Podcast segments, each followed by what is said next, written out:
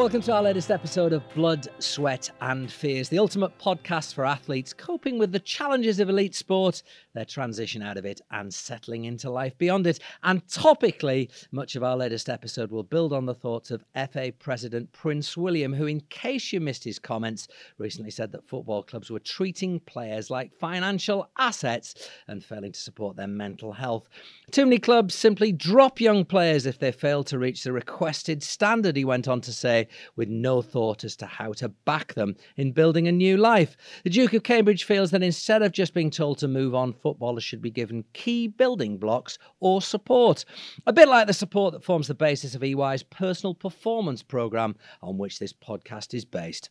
I'm Mark Clemmit. This podcast is brought to you by EY, Building a Better Working World. Alongside me, my co host Scott Ward, a retired professional footballer who spent the last 10 years working in athlete welfare, leading to the creation of EY's personal performance program. And I'm guessing, Scott, that you feel Prince William is right on the money. I think he's clearly come out some really strong comments, if we're being brutally Very honest. Um, I, you know, we all must understand that bi- football is a business um, and that football does need to be sustainable. Um, I understand that every player within the club has their value, but as Prince William has quite rightly said, they do deserve to ensure that they have the skill capabilities to go beyond football. Um, is that being provided currently? I'm unsure. Um, we do. We are constantly um, being requested to to come and meet these players. Obviously, from my personal experience, it's very different. You know, as, as I've been advised on a couple of occasions, the game's changed a lot in the last ten years, um, but the needs and wants of people haven't. And so, um, if we can, if we can ensure that players are facilitated with these social skills, um, the self awareness that everybody deserves, and that that you know we take for granted beyond elite sport, um, I'm pretty sure that we're going to start to diminish those statistics that we keep reading about. Yeah. You know what I love about doing this podcast, co hosting this with you? You always play devil's advocate with yourself, don't you? You've always got the alternative perspective as well as the answer in which you're passionate. Well, I think um, you know that's my job. Um, I when I created this program, clearly the driving force was football. Um, I know that my experience as a family is very unique. To have the four of us in in the professional game, Let's just explain this because we, we haven't, we're doing some podcasts we don't in others. Obviously, you're one of four footballing brothers. yeah, that's those that right. So it's um, it's myself, Elliot, Darren, and Lee. Um, all of us have been professional footballers at any one given time. I make the joke that we played probably a thousand and one games and I played the one, so I'm happy to be on the end. But um, it wasn't a bad one. So uh, yeah, it's um, look, football is fantastic, and we can't lose sight of that. I think it's really easy for us to be negative. Um, and you know, you, you don't get tens of thousands of people turning up every week if the game was, was a morbid affair. Um, but can we do more for those that are making the game what it is, and, and also have made the game what it is, what it was?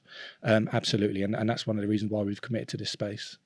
Well, listen, how we roundly manage an athlete or player's career and help them to ease out of sport when their time is up is clearly a huge issue. It's one that Manchester United's former head of performance during the latter part of Sir Alex Ferguson's reign, Tony Strudwick, feels very strongly about. We're going to hear from him over the course of this podcast. So, too, the former Manchester United, Everton, and France international striker Louis Saha will join us.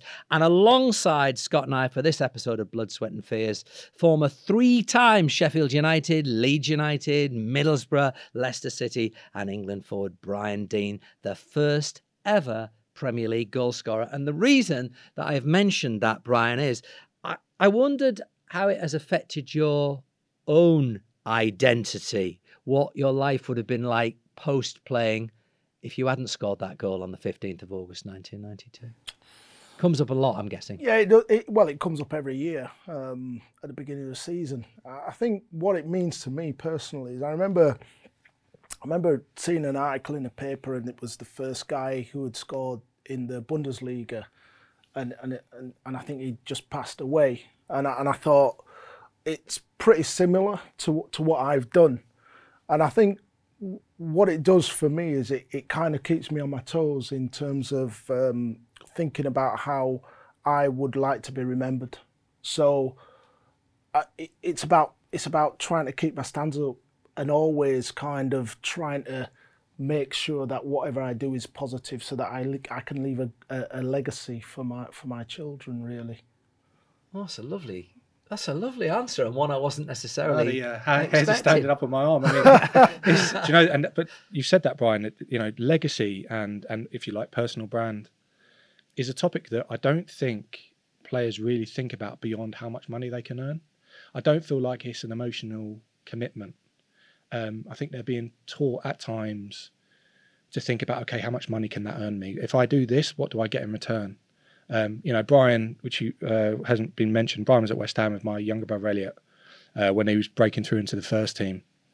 And I always remember Elliot speaking about Brian and the way that he would look after him during training and after training because he's been through it. And like you said, this is about legacy. If, if you've got that expertise and we've spoken about it on the other podcasts, it's fantastic uh, to be able to pass that on to others to, to either help them have better careers or not, you know, trip over at times when you may have yourself.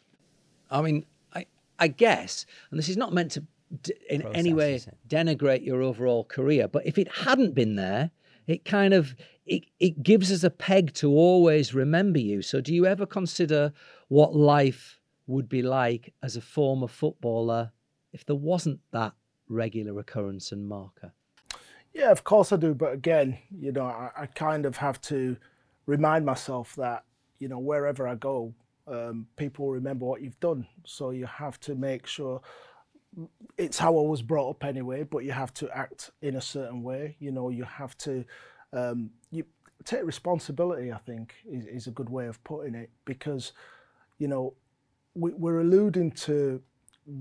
Well, I'm sure we'll allude to what sport actually does to you and where you, you know, there's sometimes where you're right in the middle of sport, and then there's times where you're on the outside looking in. You know, hindsight. There are things that you wish you might have done. You wish that somebody would have been there to guide you through. You know, I, I for me, when you know when you're coming up, you want players to not go through the same mistakes that you might have done. You want to try and their path to be smoother and more efficient than yours was. When I when I went to Norway and I was managing out there, you know, I, I took a lot of the younger players under my wing, simply because um, they're the ones who you can affect, and especially the ones who, you know, you it, it was a real cultural melting pot. So I had players from Iceland, from Norway, France, Jamaica, Niger- uh, Nigeria, uh, Kosovo, and I think one thing that we tend not to do from that position is try and un- you got to understand the culture when you're building a team and when you're talking about management and it could be football it could be anything you have to try and um, you have to try and make that team work as efficiently as possible. And understanding how what what makes people tick is is going to improve your um, performance. So to come back to Prince William's comments, and you think of all those young, impressionable footballers of the sort and nationalities and cultural background you've just mentioned, can you smell the insecurity? Can you smell the anxiety of these guys that are trying to leave their mark on their on their passion? Yeah, but it, it's funny because, um, and, it, and it won't be just football, but you can talk about any sport really, and um, there is a lot of insecurity as an athlete, um, you know, and we are forever looking for people to tell us how we did. So You don't get a feel for it if you come off the field, and you're in an easy position to identify it because you were a forward. At least Yeah. you would have the self approbation of knowing I've scored a goal, so I'm yeah, feeling but even then, there was times where you know I'd maybe I'd scored a couple of goals, and then you pick up the paper on a Sunday and you see you've got five out of ten or six out of ten, and you kind of it's a journalist who's giving you that mark. You're the one who's played it, but you don't have the confidence to turn around and say, "Well, okay, I'll take that." It's a bone of contention all the time because you can't believe that somebody hasn't seen the game how you've seen it. So you always have, and this goes on, and it, and it leads to other things in in sport. Um, you know, you have there are people who advise you who are in and around players. Um, you know, and and sometimes they feed on these insecurities. And I think what we have to do within sport is to um, make players more rounded people as they come out. So we're talking about things like financial literacy, giving them the opportunities to actually decide for themselves, not be put in a direction. If you've got three options on the table, then at least be able to say, right, you've got three options. You understand the situation. Let, let's just say you're buying a car and you can pay cash, you can do it on HP or you can do it, I don't know, with a car loan or whatever. Give the player the option of the knowledge to know which suits his best interests, for example. Um, but what we end, what we tend to do in football, and, and we've already spoken about it, players get paid a lot of money and they're expected to understand the meaning and the value of money from the age of 18, 19, 20. And there is no way that you can understand the value of money at that age of your life. Plus, you also have, um, you know, you are focusing on playing and, and achieving and, and getting the best out of yourself. And, and, and there again, you end up having people around you who you think you can trust or you, you, you know, you would like to think you can trust thinking that they've got your best interests at heart, but you don't. That that isn't always the case. But I think that that's also a discussion in itself, isn't it? Because yeah, so when when you're a player, so I remember being at home. Me and my brothers would have agents knocking on our door nearly every week. We'd have letters coming through the letterbox. Um, for example, when when Darren was at Watford and I'd uh, just been signed pro at Luton, in one week I think we must have had about 14 letters um, asking to sign us both. I think going back to what Brian has said about consciousness. So when I, when I did my research, as I said, the initial driving force was clearly football. It's what I knew. It completely consumed my family, and so therefore I wanted to impact what was close to me.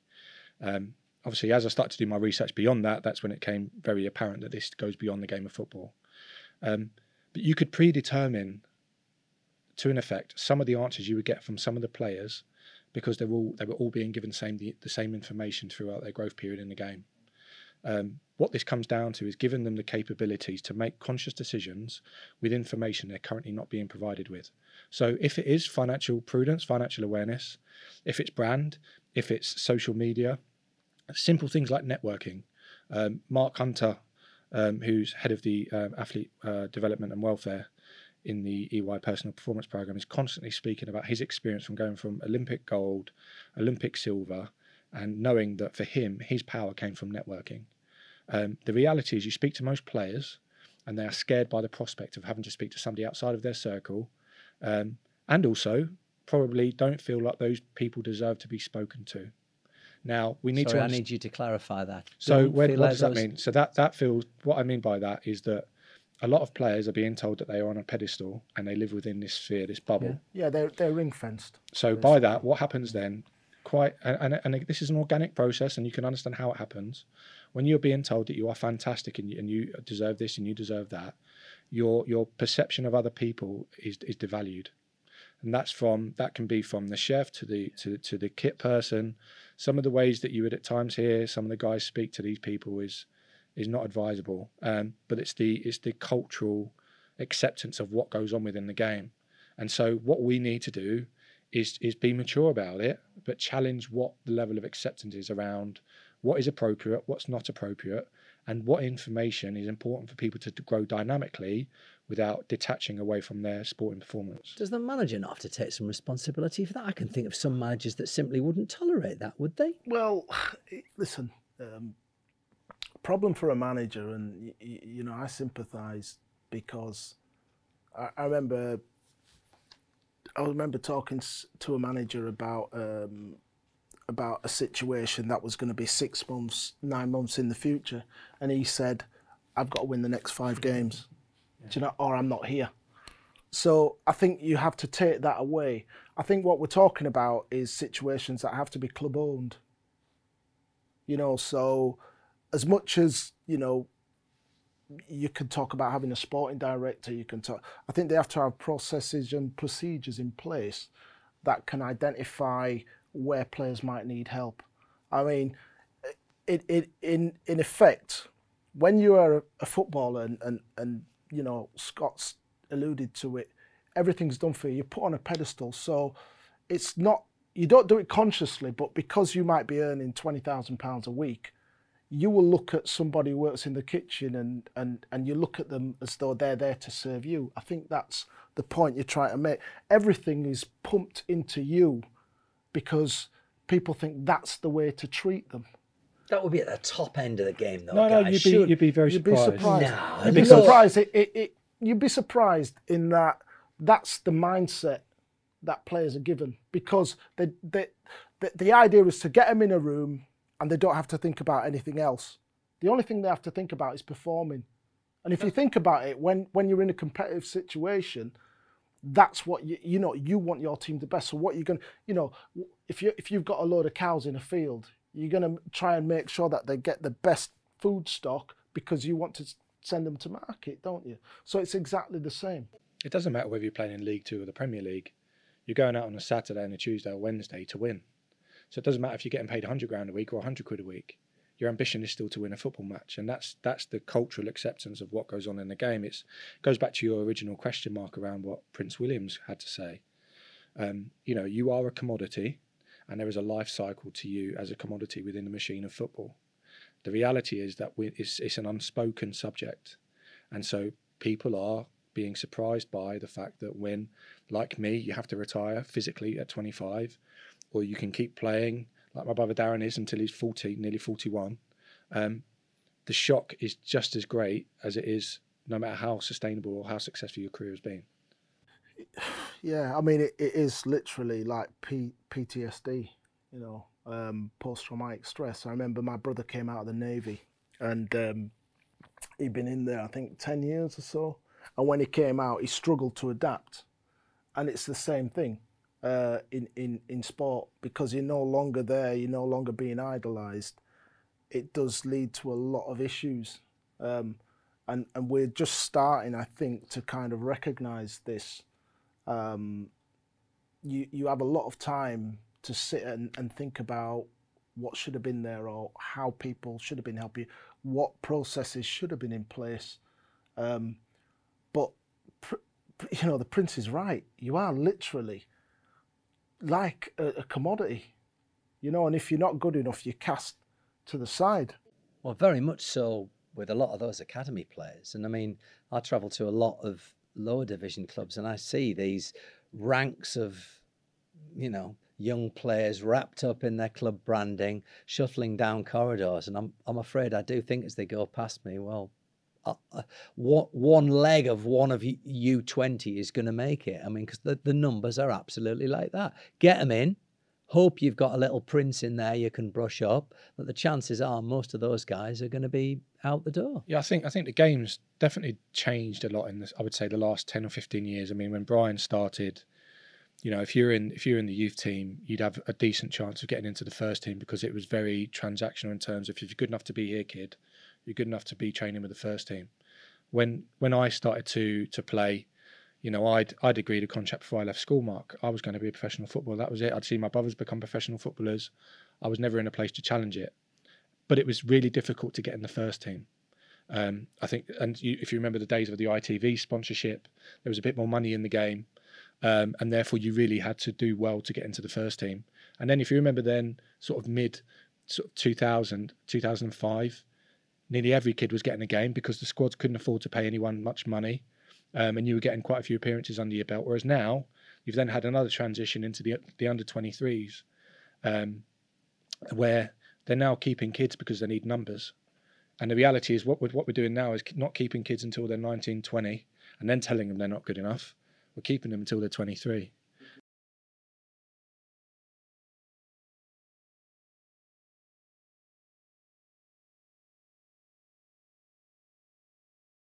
This is legacy from um, you know sometimes people not thinking things through um, and about the lasting effects of you know because let, let's be honest we we talked about kids having the badge on and you know sometimes I've seen it where they've got like 20 kids they're all the same. Everybody's very proud of what they're doing but uh, you know and and the and the parents buy into this as well by the way. you know they they're totally sold on it So parents course they contribute. They're, they're, they're the largest contributor to attrition to fallout in sport. So up to 98% of those that fall out and no longer play sport is down to parental pressures. That's a that's a, an alarming statistic. You, you, you're talking about the meal ticket thing here. I was remember Correct. chatting to a to a um, a, a, youth team coach from Santos, and he, he was giving me the example of a young Brazilian kid who was moved 2,000 miles, didn't just take mum and dad with him and brothers and sisters because he was too young to be supplanted to them, but both sets of grandparents went as well. That's one hell of a pressure to place on a child, isn't it? You have to make it because you're going to lead all these guys to greener pastures. Well, I mean, you hear it quite often, don't you, now, especially players from overseas it's their brothers or their fathers that are their agents. Um, while on one hand I can understand that because you're keeping it close to yourself, on the other, you know, you need to question what the driving force is behind it. Um, I've played with players in the past that on payday, all of a sudden, 95% of their salary goes out and it goes to the family. And again, that's cultural understanding, but based on what Brian has said. Um, you know, the work that we're doing globally um, is fascinating in that respect. It, um, and, and, and we spoke about why it's important EY are in this space. That's one of the reasons. When you're approaching this in, in any sport, you need to understand you're giving the cultures the respect it deserves, but also giving you yourself the, the skill capability of of impacting what the challenges are. And if if you're unable unable to do that at the, at the scale that we are, it's very difficult to change the narrative that's currently being used and sustained within sport, especially football. Hold that thought. Let's see the thoughts of a man who has, well, certainly player care at heart, uh, extracting peak performance, a true sports science pioneer. I recently met up with Manchester United's former head of performance between 2007 and 2014, Tony Strudwick. Well, probably as good a place to start as any is your your current role with the, the Welsh FA. Yeah, current role, Mark, is uh, head of performance for the Football Association of Wales. So essentially, that that encapsulates working alongside the coaches, uh, head coach Ryan Giggs and the two other assistant coaches, planning and preparing and and uh, and monitoring players around the first team. So our current campaign, going into our current campaign now, we've we've got European qualifiers, so that, that's big. So all the planning and, and organisation and, and trying, you know, making sure we get the players in and, and making sure we look after them and, and keep them right from a performance perspective, because essentially the modern day player demands a, a level of service in terms of what's delivered in terms of the quality. And and of course they get they get good services in their club. So as an organization the football association of wales like other international federations make sure that we try to give them that quality level of service they get in the clubs from a sports science from a nutrition. And you know we, we take our own chef and you know we, we stay at you know good good facilities with good training facilities. So uh, you know, what we're trying to do is is minimize noise in the background and, and set them up for success from a performance perspective. I mean, from your point of view, is it quite nice to be able to be subjective about player care at clubs, looking at it from an international point of view? You're not as hands on, clearly, as you were when you were at Manchester United, but I guess it's a good barometer of what's happening in the marketplace. Yeah, absolutely. I mean, I, the good thing is I've seen both sides of it now. So I had, a, had a brief spell with uh, the English national team, and now from from this this perspective, so you will get, uh, you know, a number of players coming in with with with with with a diversity of not necessarily uh, support systems, but you know we've got you know, 30 players in the system, play, ranging from players at Real Madrid to, to, to, players in the lower league. So that kind of player care support will be very, very different. So, yeah, I think what's been great for me is, is making sure that I can connect with, and as another part of the role, connect with key stakeholders at the club to to identify what the requirements are for the players. So, so yeah, from that perspective, you, you can get a, a, little bit of a subjective stance of what's going on in, in various clubs. I, I kind of begs the question, uh, you know, once you're your playing career and I guess with respect fizzled out and you'd moved into coaching how you came to specialize in this area as opposed to you know the traditional coach out on the field? What was yeah. it that led you down this avenue? And what why your thirst for it? Because you clearly love this area of sport yeah, well, actually, my career fizzled out really quick at probably about the age of I was 17. being I was being discreet and careful and making sure I didn't get a thickie. Yeah, no, brilliant. I mean, so uh, so clearly, I mean, I, I, was one of them that, that, was never quite good enough, but but in you know, as a youngster, really really enjoyed the academy experience, and I had a, a brief spell at Colchester as a boy, but never going to quite go. So the next best thing for me, Mark, was was to to to to find a way to stay in in football because that was my passion, and it always has been. And uh, so I then went to Loughborough University. So I stayed on, and unfortunately, my my journey was a little bit different. I mean, I, had aspirations, you know, to want to be a footballer, be involved in football, but I also recognised that you know you have to have the talent that goes with it. So uh, I think I had a lot of desire, but not the talent. So so I went to Loughborough University to, uh, University to study sports science and physical education. I had three wonderful years at Loughborough. It, it, was fantastic, and it was great because essentially we were training three times a week. We were playing twice a week and it was almost like an extension of, of being a footballer but you got the academic bit as well. And and of course at the time Loughborough was thriving. It had some terrific uh, terrific sort of uh, lecturers and research and, and uh, you know as, as an elite environment you, you couldn't go further away from that. So that was my route into the physical sports science. And that took me over to America where I had a spell coaching, came back, did a master's, and then and then luckily got a position with Liverpool John Moores to study a PhD in exercise physiology with, with the late Professor Tom Reilly.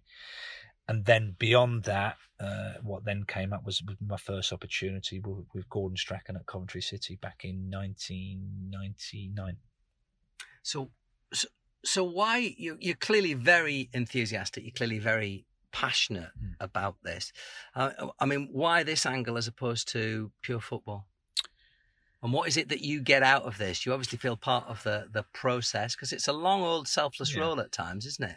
Yeah, it is. I mean, I think the passion the passion was the football. That was that was the first start, and I think it was a natural progression for me to do the sports science. And and of course, when I came in uh, 20 over 20 years ago into into professional football, it, there wasn't a lot of sports science available. So for me, you, you, go down two routes. You can go down the sports science support, practitioner support, or you can try and be a coach. And you know, invariably the the demand for coaches and you know or ex players going into them kind of roles, there wasn't that many roles around, Mark. So I made the decision that the the football was the first passion, the the, the sports science or having a passion to want to improve performance and that was what it was about and that was what's great about you know whatever the, the brand of sports science that's currently on offer at the moment essentially when it started out 20 30 years ago it was around using science to, to improve performance and I think that we we shouldn't deviate from that. And I think that was the the great thing about how you can use you know objectivity or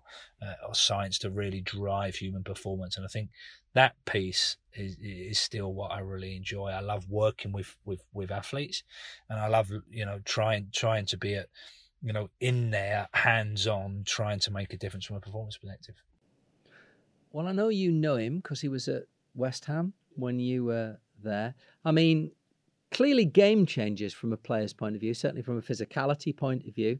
I'm always fascinated by the dynamic between somebody in his kind of position and the manager, that their objectives are the same. Clearly, to extract peak performance, but there might be times when the manager desperately needs something out of a player, and the head of performance might be saying, "Well, do you know what? I could do to hold him back a week." Okay, well, I, I can give you my, if you want, I can give you a u- unique insight personally. And, Go for it. And, and basically, it's it's around this. When I was at Sheffield United, we we got promoted. Which time? Uh, first time, because we're going back a long way now, and this this is kind of bolts onto where Tony's coming from. We um, we, we it was the old first division then, so that's how far back it was, and um, we got promoted to the uh, Premier League, and uh, found it difficult that season to say the least. We we had four points at Christmas, and um, one of the things that we had in Dave Bassett was he he created a, a real kind of siege mentality around whatever we did. We we you know, we had a sports psychologist in with us at times trying to, you know, cement some sort of like thoughts around the team and everything like that. And then one of the things that was a real game changer was we brought in a guy called Ed Baranowski. And Ed came in and started doing strength conditioning work with us. We had individual programs. They looked at the um, the the nutritional side of it as well. And this was before anybody was doing it, and I, I know that for a fact. Um, it's not that well documented, but it is true. And um, what happened was over the course of the second half of the season, we were blowing teams away. So we went from four points at Christmas to like finishing about 12th. Um, and, and there's a famous sort of like picture of our first game of the season. We were having our Christmas party on the program. So you've got, you know, we've got our new kit on with tinsel for the next season.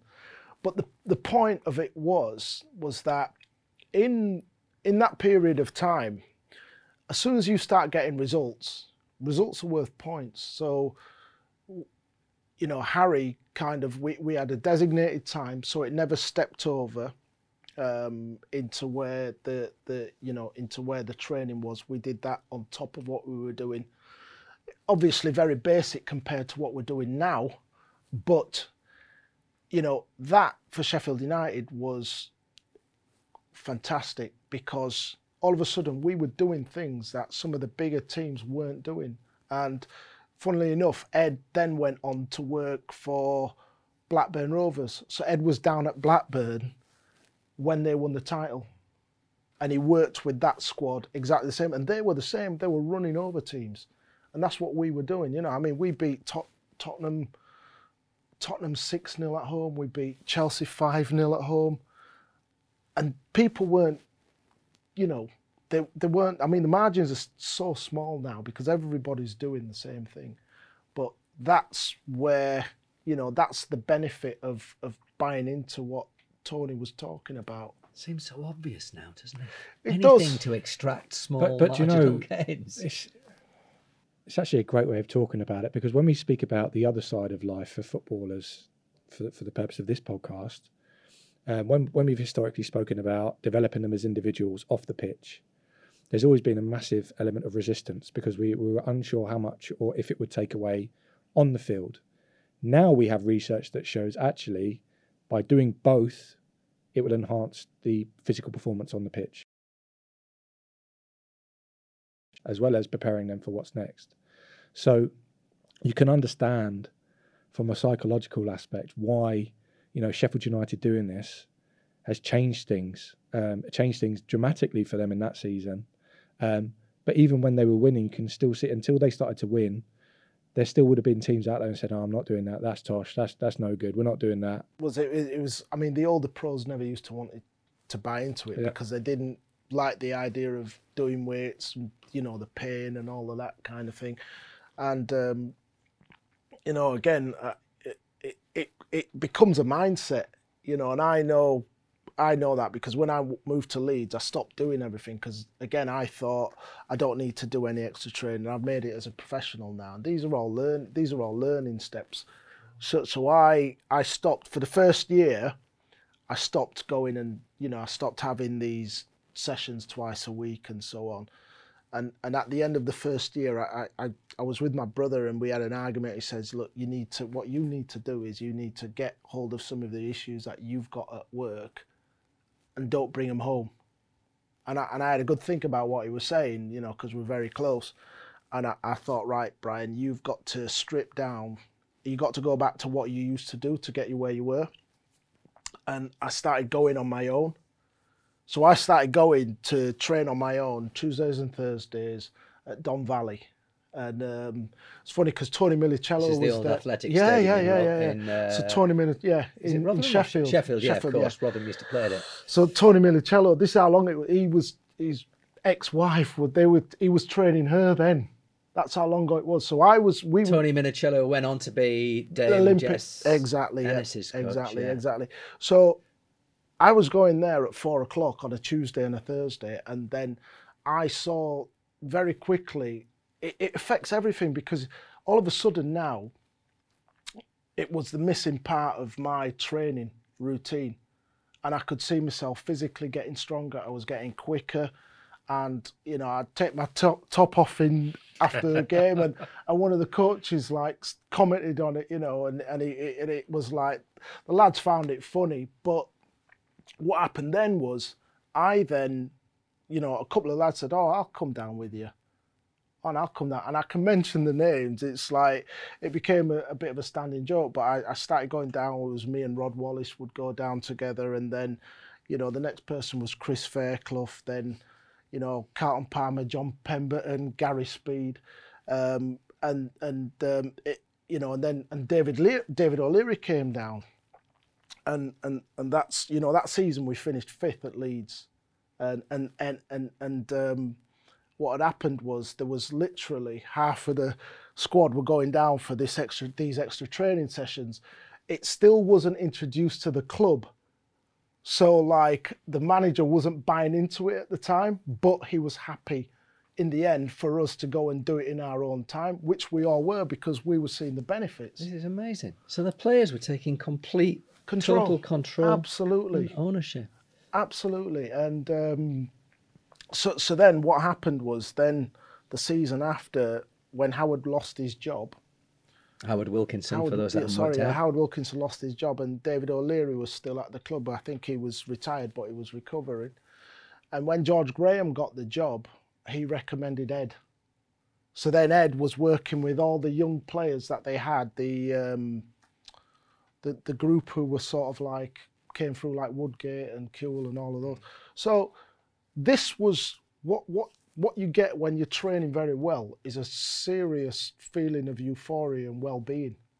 And and that is you know that's when you you, you know you, you feel like your body is in sync with everything. It's like you've your senses are heightened and and everything like that. And and it, it, there is a there is a doubt when I say a downside but I don't know if we're going to have time to go on to that. But you know it it, it, it all when when you're talking about the mental well-being of, of of players when you have trained like that and you are like that and then it's over there needs to be a support network to support the fact that you were you know it's like having a gladiator and um, you know all of a sudden he's you know that's where he wants to that's where he wants to die in effect. He wants an honorable death and i don't want to sound macabre but you know what you're saying is you know there's all this pent up you know you you you become wired differently i think as an athlete um, because you have to be you have to you know your senses change because of the training that you do.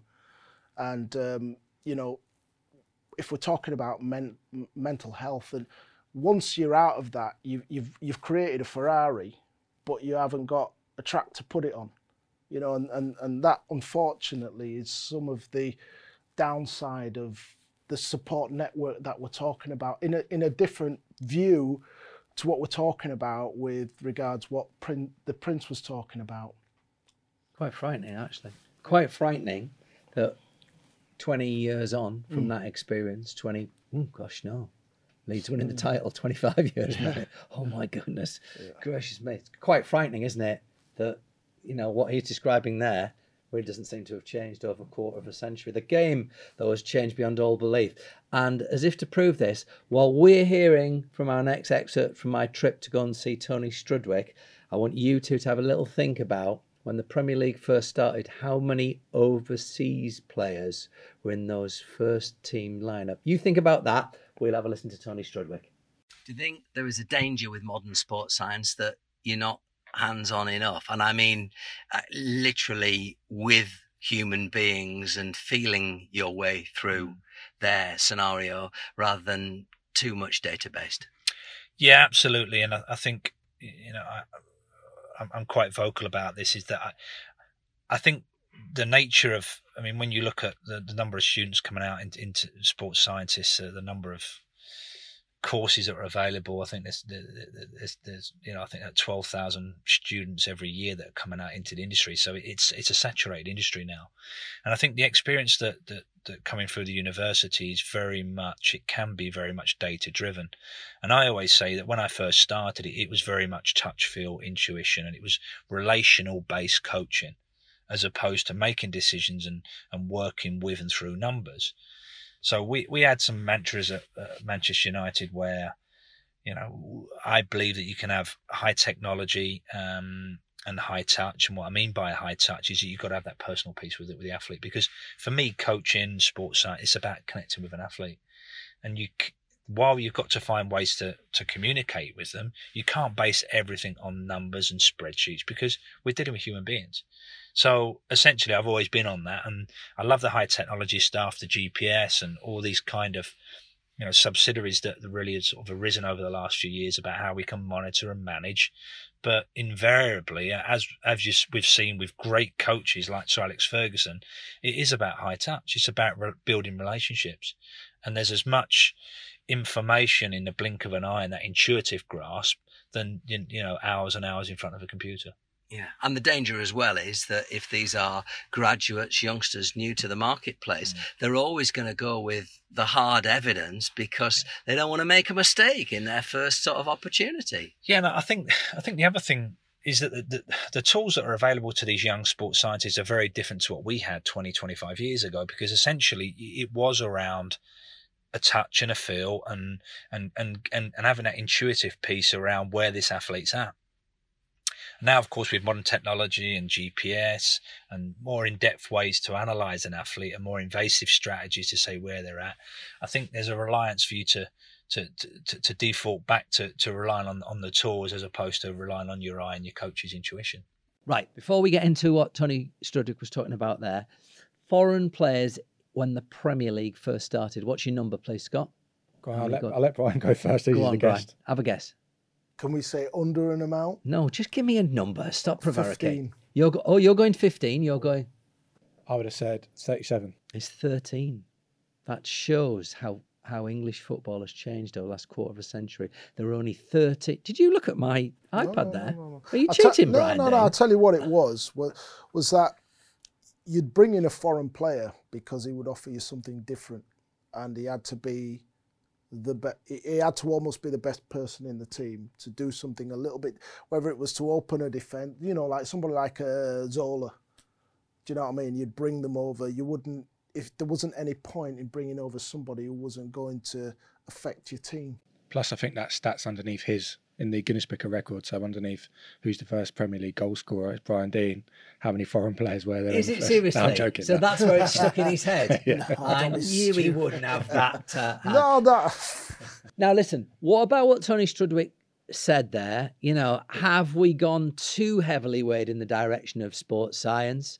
And you hear my point as well about the young graduates entering the market. First opportunity, you're going to go with hard science over gut intuition, aren't you? Yeah, I think I think there's um, several several aspects to that comment by Tony. Um, you know, when as as an example, back back in my day, um, when I um, was a professional, I fractured my uh, scaphoid in my right wrist, which for a goalkeeper is a pretty serious injury.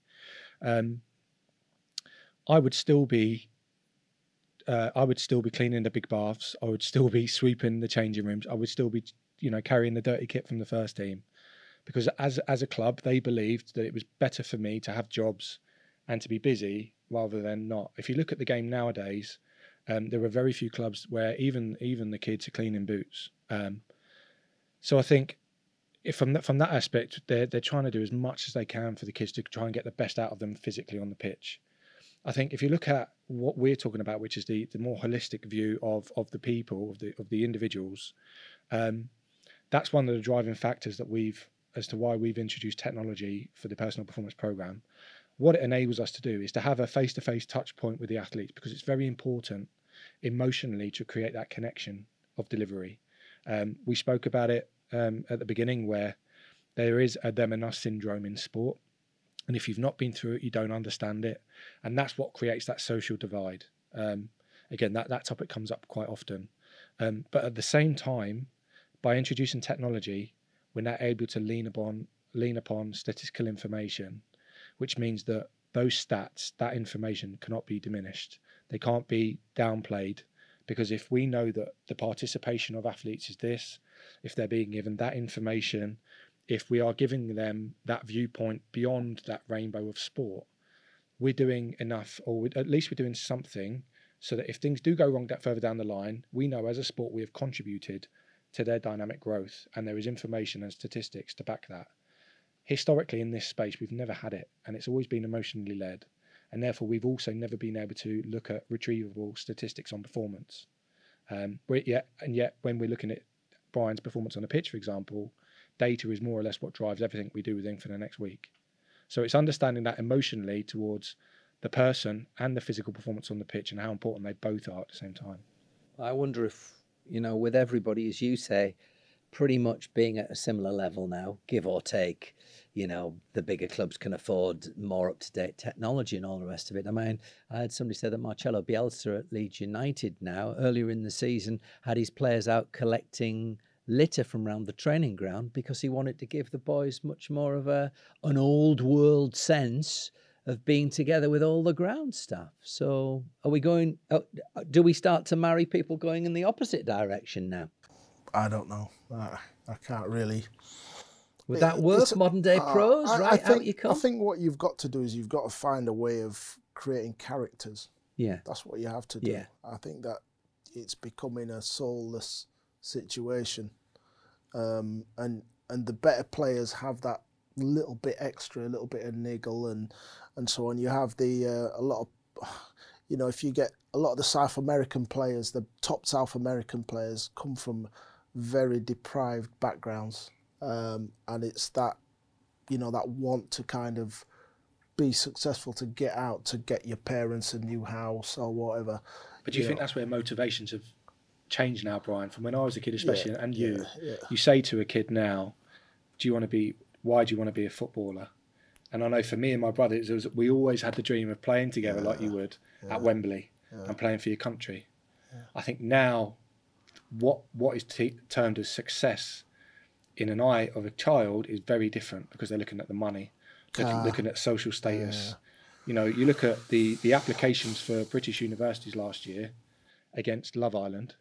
There was a highest application rate for Love Island than there was for British universities, and that tells you that culturally something's incorrect um, because they're looking at fast track success, and it's the same with football now players, you speak to players, they want to be in the first team straight away. They want to be earning 20 grand a week.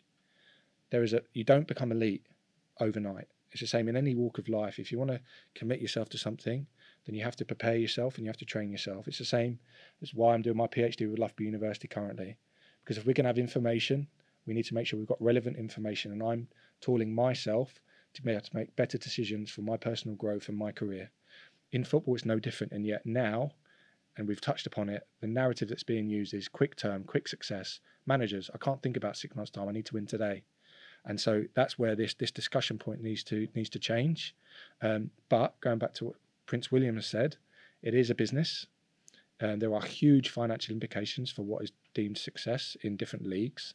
How can we counterbalance that? I, I, don't have the answer, but I think it's something that needs to be addressed. Um, well, one of the players under Tony Strudwick's care for a short while at Manchester United was French forward Louis Saha, who also played for Fulham, Everton, Spurs, and 20 times for France. And he joins us now from the south of France. Louis, paint a picture for us 20 years ago when you first came to England what what was player care like? Who looked after you? Um, I have to admit that uh, it was a, a, big jump because I come from another country, and uh, so my agent uh, at the time had a little understanding on the on the English market. It just started, so you can imagine that it was a bit uh, of um, discovery there is a lot of things that you have to think about it could be i don't know just finding a house uh, finding a, a, way to pay your bills uh, or to get the, to get uh, uh things uh, sorted in terms of uh, tax and, and, and all situations so look after it's difficult to ask the club and the same times after they they they done all the things uh, they, they can imagine, like maybe helping you to identify areas where you have to live and all that. But that's was not very um, a complete offer, I would say. So it was a bit uh, left uh, to us, really, uh, my family, uh, and how to adapt as quick as possible. You know, when you try to learn a language. Uh, um, and at the same time, try to settle with uh, new teammates. It's like yes, it's a lot of things to to do on the same time. So I can say that 20 years back, it was really yeah, really, really difficult. And I think maybe right now people are a bit more aware. So clubs are trying to get uh, some kind of uh, player care organization in some ways, but uh, it's way far from uh, effective. I think.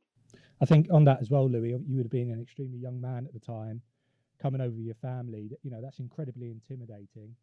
And then, of course, you're expected to perform at the highest level. I mean, that that pressure, um, realistically, is unsustainable for anybody, isn't it? Yeah, it is hard because uh, you know anybody who can think that professional players were 20, 23, maybe 25, they're still babies. You know, we have to be adult in an industry where there is uh, fame and uh, and pressure and all that. Uh, it's enormous uh, ask, uh, and and basically you're allowed to make mistakes as like anybody with degrees could be a doctor, could be any anybody in their own industry. They have time to settle and understanding. They go from one stage to the other. Uh, to to get uh, the senior kind of uh, status, but football player is straight away at this young age thrown on, on on this with I would say um, personal stuff to solve still. Um, but yes, maybe the luxury of like getting the financial um, yes uh, repercussion, which is uh, which is great, but uh, it only lasts maybe 10 years. So if you're not clever in the way you pick the right people around you to make those choices, you get your yourself in trouble. So yes, it's a it's a really difficult moment into your career where it's very exciting, but at the same time there is a lot of uh, things to to think about. And uh, as you were uh, aware, uh, all of them who played the game, um, yeah, the main, focus is uh, it's about scoring goals or or or stopping them for Paul um, from all others um, uh, on different positions is to keep your place and try to maintain the, the level of of games and uh, performances you want to, to, to, to play. And so to get that all right, it's really hard. This is an area that you're very passionate about. You've got your foundation, Axis Stars Network. How does it work, Louis? Um, Axis Stars is a digital platform for right now the digital uh, era that we are in. Allowed um, communities, I would say, like uh, I would say, special uh, audiences to uh, to be uh, um, yes configured in a way that can protect all the, our interests. So basically, uh, stars when they go inside, they have the chance to um, create a profile with their interest, um, and by by that it could be uh, I don't know real estate, could be uh, sport, uh, it could be uh, cinema, anything that uh, they're really into it. Um, and basically, we as an organization have the duty to put in front of them only trusted partners. So in different fields, it could be brands for special product or exclusive uh, items.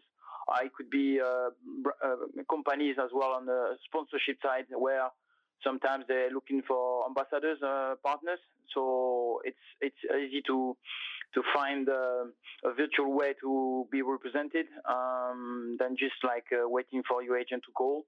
And the, the last part is the most important one is where you have experts so on the financial department, uh, audit uh, um, could be uh, on, on many, many different fields that can help you uh, during your career and during uh, the moment in life you, you really need. So basically have a curated uh, audience for, for your special needs. It's very important and, and that's what we provide because during the my career and during the lot of uh, career of my my teammates, uh, I could hear the same stories, the same problems, and no real solution. And actually, to have that tool in your hand, um, uh, 24/7, uh, where really really you need it, uh, without having like a lot of noises around you, like agent or or or just friends or cousin giving like you the noise and the actual advices or different advices, it's really hard to make a choice. So let's try to to create something that is like easier to